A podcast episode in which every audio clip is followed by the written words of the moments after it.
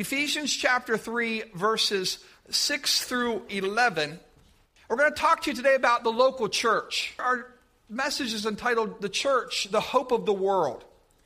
Ephesians chapter 3, reading to you from the New Living Translation, it says this And this is God's plan.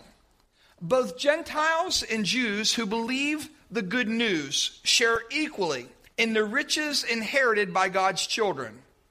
Both are part of the same body, and both enjoy the promise of blessing because they belong to Christ Jesus.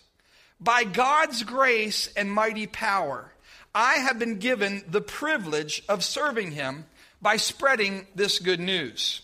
Though I am the least deserving of all God's people, He graciously gave me the privilege of telling the Gentiles about the endless treasures available to them in Christ.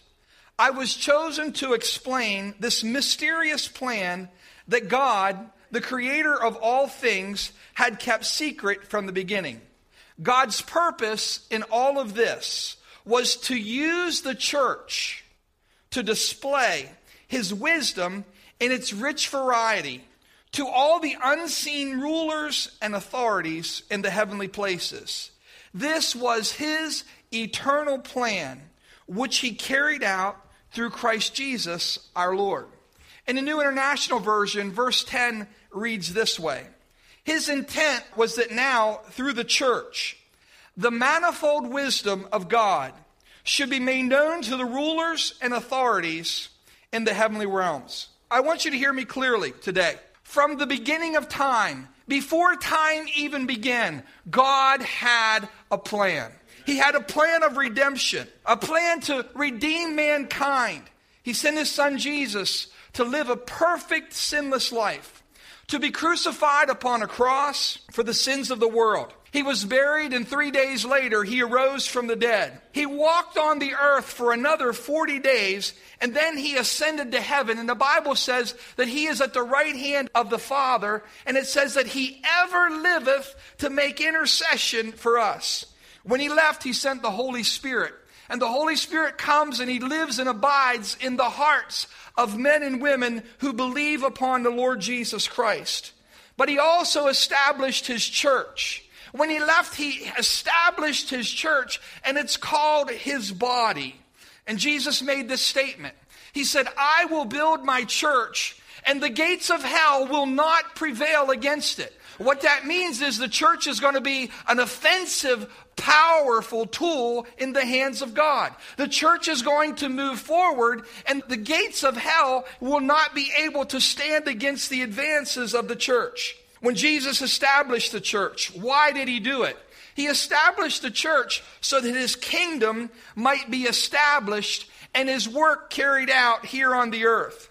The church, according to the Bible, is called the body of Christ, the family of God. You and I are his hands, we are his feet, and we are the voice of Jesus to the earth today. It's through the church that God is going to make known, the scripture says, the manifold wisdom of God to the principalities and the powers. Both angelic and demonic forces are going to recognize they're going to see the wisdom of God's plan. Pastor Bill Hybels said years ago that the local church is the hope of the world. The local church is the vehicle that God will use to display the wisdom of this plan that He designed before the beginning of time. His plan was to bring together Jews and Gentiles, men and women, young and old, rich and poor, people from every tribe kindred, tongue, and nation, and make them one in Jesus Christ. People who would not normally meet together, people who didn't like each other, people who didn't care for one another, will be brought together as one in Christ.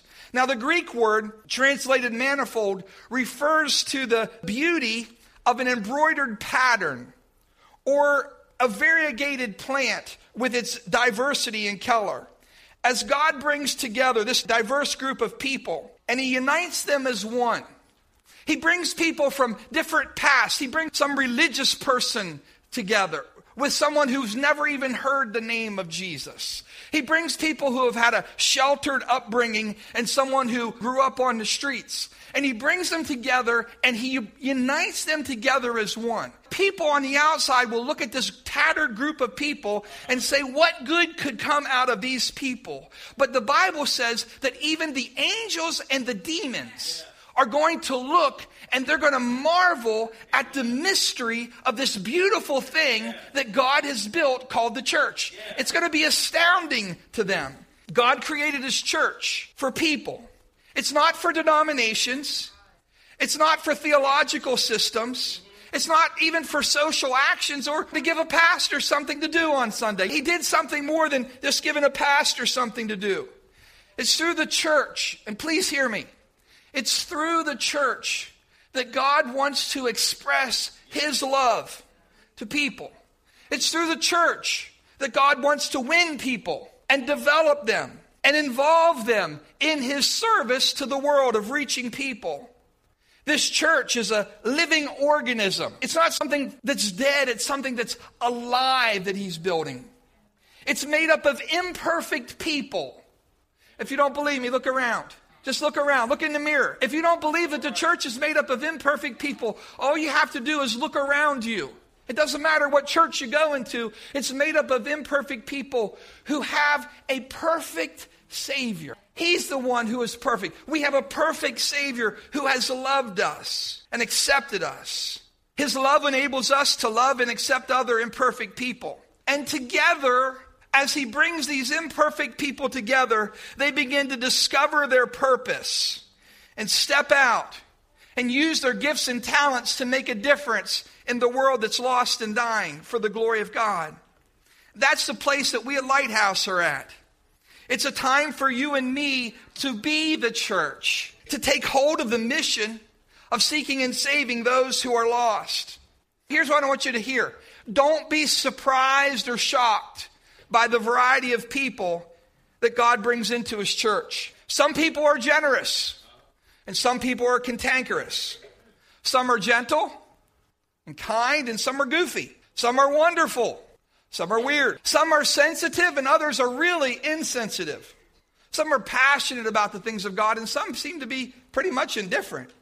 Some are gracious, others are self centered. Some are dependable, others are unreliable. Some are thankful and others are touchy. And they have one thing in common they all need a Savior. They all need a family to belong to. They need a home where they can grow and they can mature and they can change and they can develop into the people that God has before time destined them to be. And they need a shepherd to love them enough to show them the way home to God. I want you to know this that God is making a power filled beautiful church that has and will change the world. He's doing it right now, all around the globe, in local congregations where there is authentic fellowship, in local congregations of all shapes, sizes, styles. He's building a church that changes people's lives, changes entire families.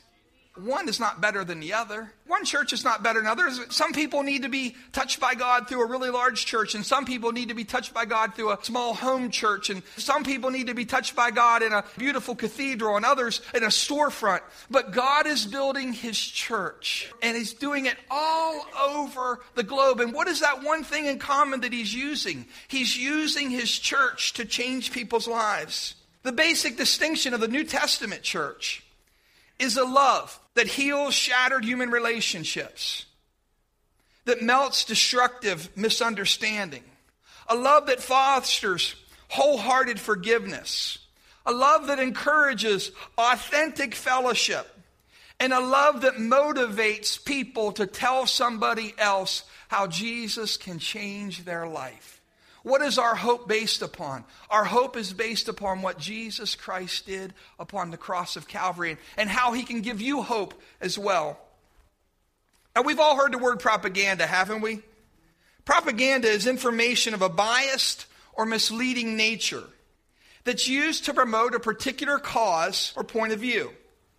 And the enemy uses propaganda to discredit the church. After hearing things long enough, people start to believe them, even if it's a lie or an exaggeration. If you hear something long enough, it's your natural response. I'll illustrate that. When it comes to peanut butter, choosy moms. What they do? Yeah. So any of you guys, any of you kids that grow up in a home where your mom bought generic, you know she wasn't a good mom, right? Peter Pan, no. Choosy moms choose Jif. It's funny how we hear things and somehow we start to believe the things that we hear. Stupid stuff. You know, there's stupid stuff that people hear, and when they hear it long enough, they start to believe it.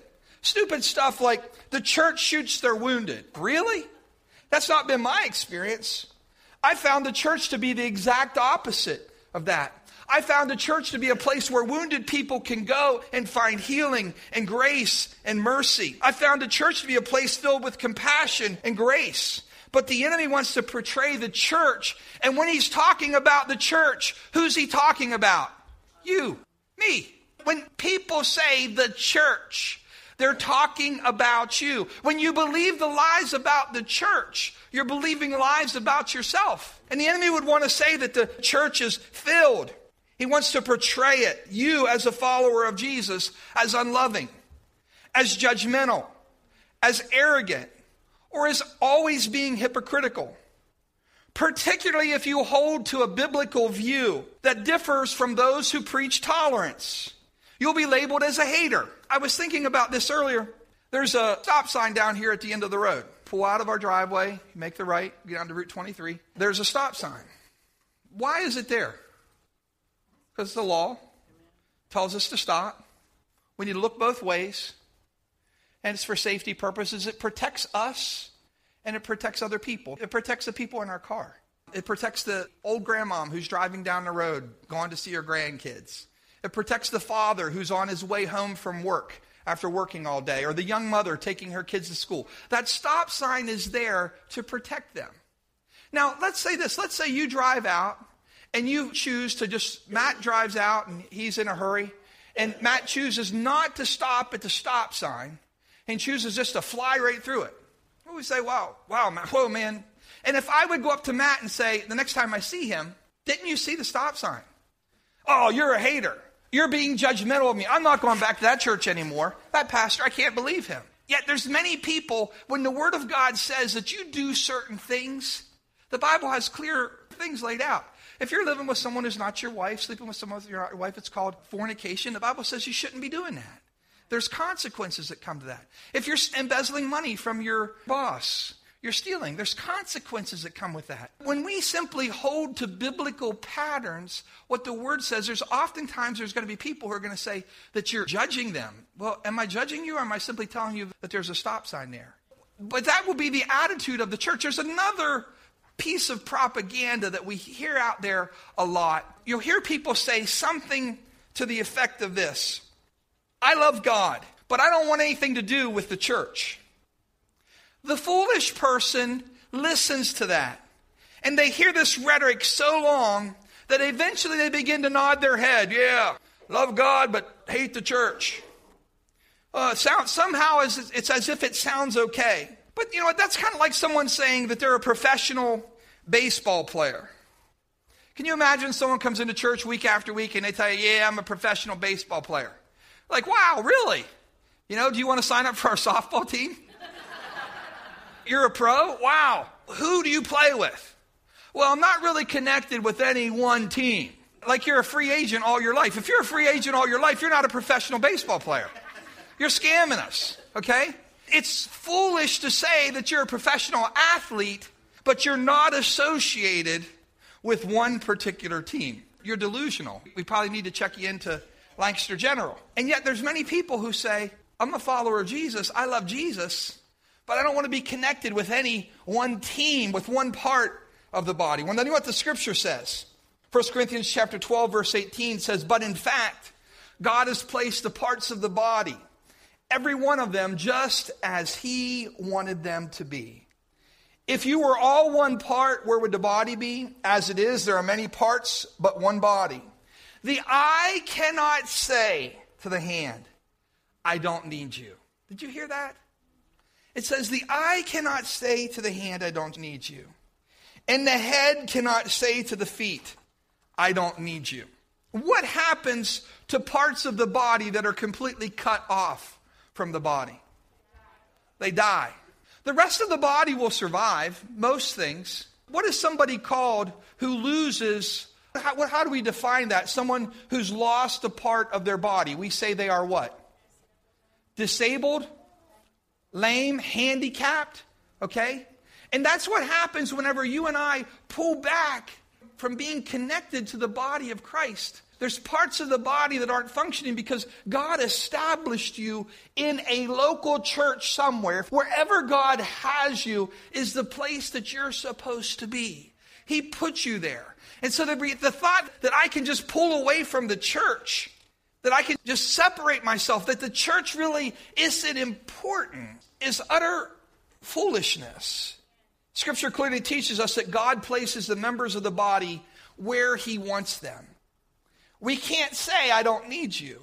And anyone who tells you that we don't need the church, I don't need to be a part of a local body, is either deceived or a liar.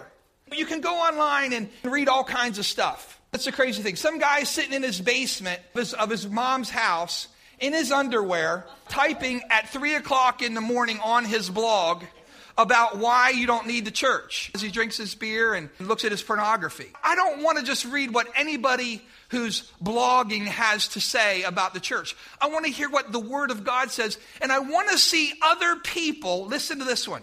I want to see other people whose lives have a proven track record of success. I don't want to find someone who doesn't have a track record that leads to the place that I want to go. In fact, the more I hear the world's opinions and criticisms, I know that if I do the exact opposite of what it says, I'm doing the right thing. The Bible says in the last days, the love of many is going to wax cold. We're going to talk about that in a minute. But if the world hates it, I know I should love it.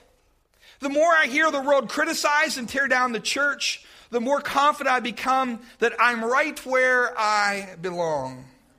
I'm going to challenge you that in these last days in which we live, as the love of many waxes cold, and you see the commitment of many dwindling, may you determine in your heart that you're going to become even more committed to the things of God. When others are pulling back because they've been disappointed, may you become more devoted to the body of Christ. While some find excuses to no longer serve, may you commit to even serve even more today. Crying out to the Lord, Lord, would you use me? Would you make a difference? And the reason why you need to do this is not only for yourself, but for the generations that come behind you.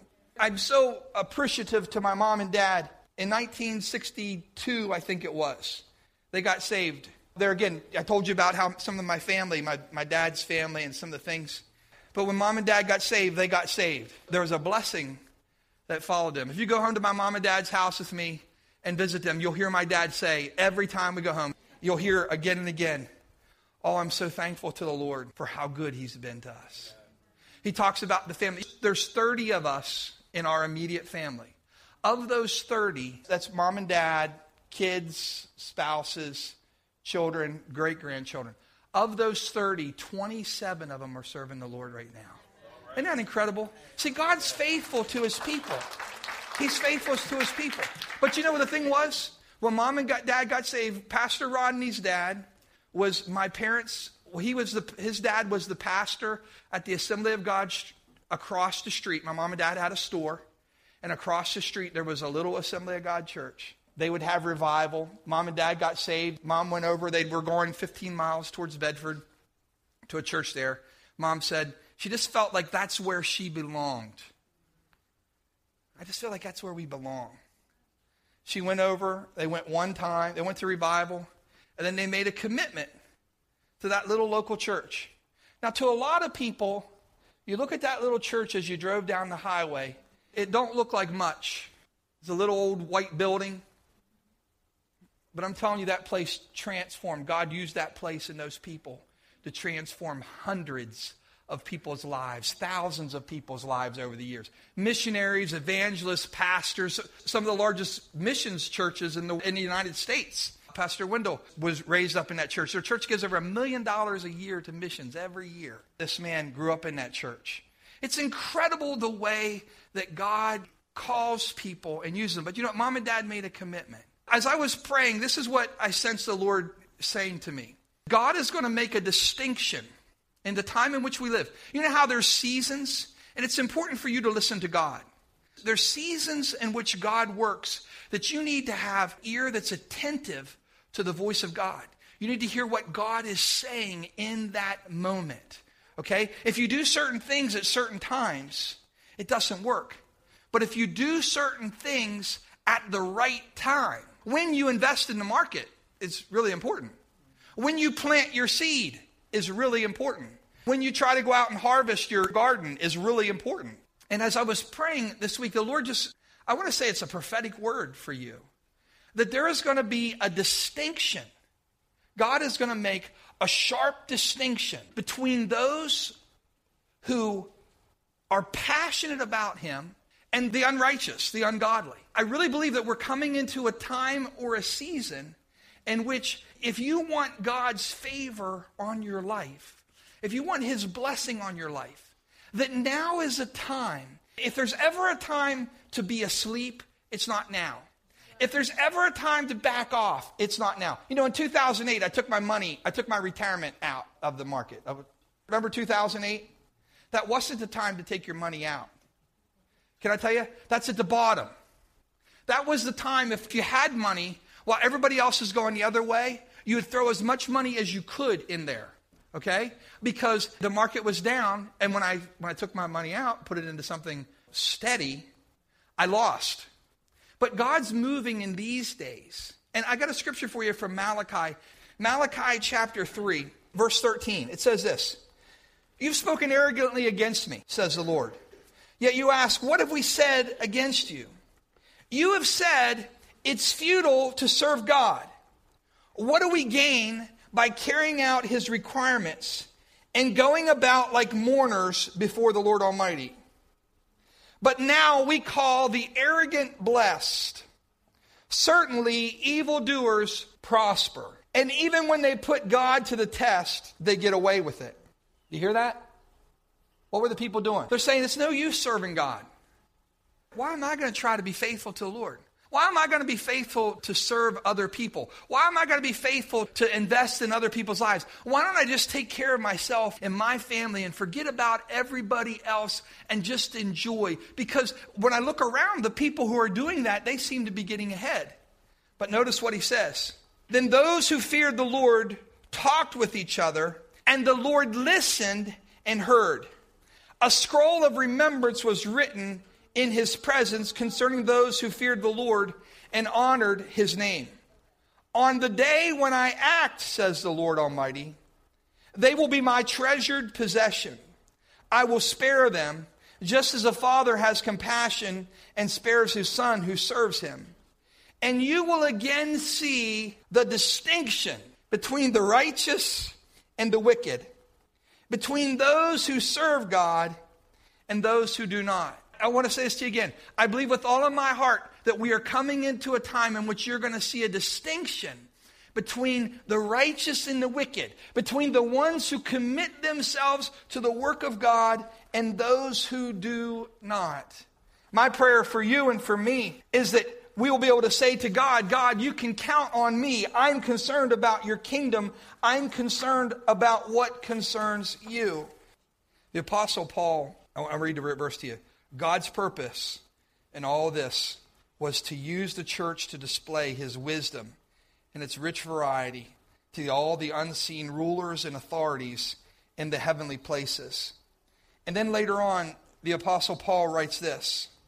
He says this For this reason, I kneel before the Father, from whom his whole family in heaven and earth derives its name. And he has a prayer for the people because his heart is for them. Paul was a shepherd of this church at Ephesus.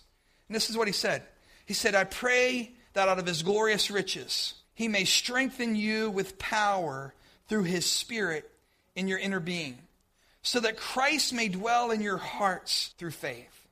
I pray that you, being rooted and established in love, may have power together with all the saints to grasp how wide and long and deep is the love of Christ, and to know this love that surpasses knowledge, that you may be filled to the measure of all the fullness of God. And this is what he says next. Now, to him who is able to do immeasurably more than all we ask or imagine, according to his power that is at work within us, to him be glory in the church and in Christ Jesus through all generations, forever and ever. Amen. Paul says, because God's plan for the local church is that he would call people who are really diverse, who probably wouldn't like each other, who wouldn't have anything to do with each other. Really unique group of people. He'd call them together and he'd make them one. And out of these different pieces of broken people, he would build and design something that's beautiful called the church. And through the church, he would change the world. Through the church, he would change whole families. Through the church, he would change whole communities. Through the church, he would change whole nations. That's what God's plan is. And that the angels and the demons would stand back and would be astonished and say, Oh my goodness, how wise God is. Look at what He's done. He's used all of these people who were broken, all these people who come from different backgrounds, and He's made something powerful that He touches the world through, that He offers hope. Because broken people know how to help other broken people. Because overlooked people know how to help and see overlooked people. Because people who have gotten whole know how to help other people get whole. Now, I want to pray this prayer over you, and I'm going to ask you that you let me, as your pastor, bless you. Because I believe that as I pray over you, I believe this. I believe that the Holy Spirit, as He anointed and His power came upon Paul, that His Spirit will come upon you. Lord, I pray today out of your glorious riches that you may strengthen with power through your Spirit the inner being of my friends who are here today. As they lift up their hands to you, Father, I pray that you would strengthen them inside. Those who are stressed and overwhelmed, I'm asking for your spirit to come upon them. Those whose families or marriages are stressed out, their finances are stretched out. Father, I pray that you would strengthen them inside. Lord, I pray that the weak would say, I'm strong. Let the fearful say, I'm bold, Lord. Let those who are tired say, I'm ready to go. In Jesus' name. May your spirit renew them inside, Father. In Jesus' name. Just like you breathe into those dry bones and you declare to them, dry bones, hear the word of the Lord.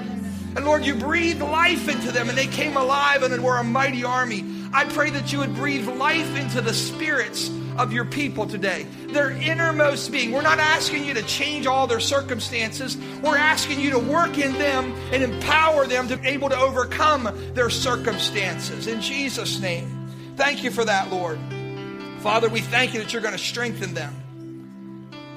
Lord, may they have the power together as you've rooted them and you've grounded them in love. I pray that they may have the power together with all the saints May you open up their minds so that they can understand how wide and deep, how extravagant your love is for them. We pray, Father, that there would be a revelation today as they walk out of this place that people who've questioned God's love for them, people who felt they're, they're unworthy, May they leave this place today with an understanding of how deep the love God has for them. I pray that those who feel like they got to perform, that that would be over, Lord, because they know that they are accepted in you. I pray, God, you would open our eyes to how you accepted us while we were still sinners and you loved us. Lord, and that will enable us, Lord, to love and care for other people. Now, Lord, I pray that also that they would be filled to the measure of all the fullness of God. Father, in Jesus' name, I pray for more of you in their lives. I ask, Father, that as they lift their hands to you and as they surrender themselves to you, we ask for more of your presence, more of your conviction, more of your anointing, more of your Holy Spirit to flow in us. Lord, let those who are tired right now, I pray, God, that they would be refreshed in Jesus' name. Lord, the one who says, I don't know how to handle my business, I pray that there be more wisdom in them. I pray, God, that more of you and less of us. And the peace of God that passes all understanding, may it fill their hearts, we pray. Now, Lord, we say to him who is able to do exceedingly abundantly, far above all we could ask or think. Now, Lord, I pray for the dreams and the visions that you have for them, that you had for them before they were ever born. Lord, the dreams and the visions that you had for their families, the blessings that you desired to bring into their life. When the enemies tried to steal those things away, I pray, God, that your dreams and your visions for their business, for their family, for their marriage, for their ministry, that your dreams and visions would be planted in their hearts and that they would be fulfilled by the power of your Holy Spirit. And we thank you for that today. Now, God, I pray a special blessing upon your people as they go from here. Refresh them, renew them. God, empower them to be the church. And Lord, anytime the enemy comes along with this lie that the church isn't important, that the body isn't important, I pray that as much as you love us, as much as you love your bride, the church, God, I pray that you would you'd put that same love in our hearts for one another, for the world around us and then particularly for your church. And we'll thank you and praise you for that. And everybody said, Amen. Amen. Now, I want to tell you this to you. As you leave here today, I'm going to make you a promise. The Holy Spirit has done a work in some of your hearts. You say, Pastor, I don't feel it. I don't care. I'm telling you that the Holy Spirit has done a work in your hearts. Some of you who were kind of worn out, you wait till tomorrow. When you wake up, you're going to be refreshed. Some of you who have lost some vision, God is restoring your vision to you. Some of you have lost hope. God's putting hope back into your heart. I'm making you a promise. God is faithful. He's faithful. He's faithful. He's faithful. Father, bless your people. Anoint them and empower them, we pray. In Jesus' name, amen. God bless you.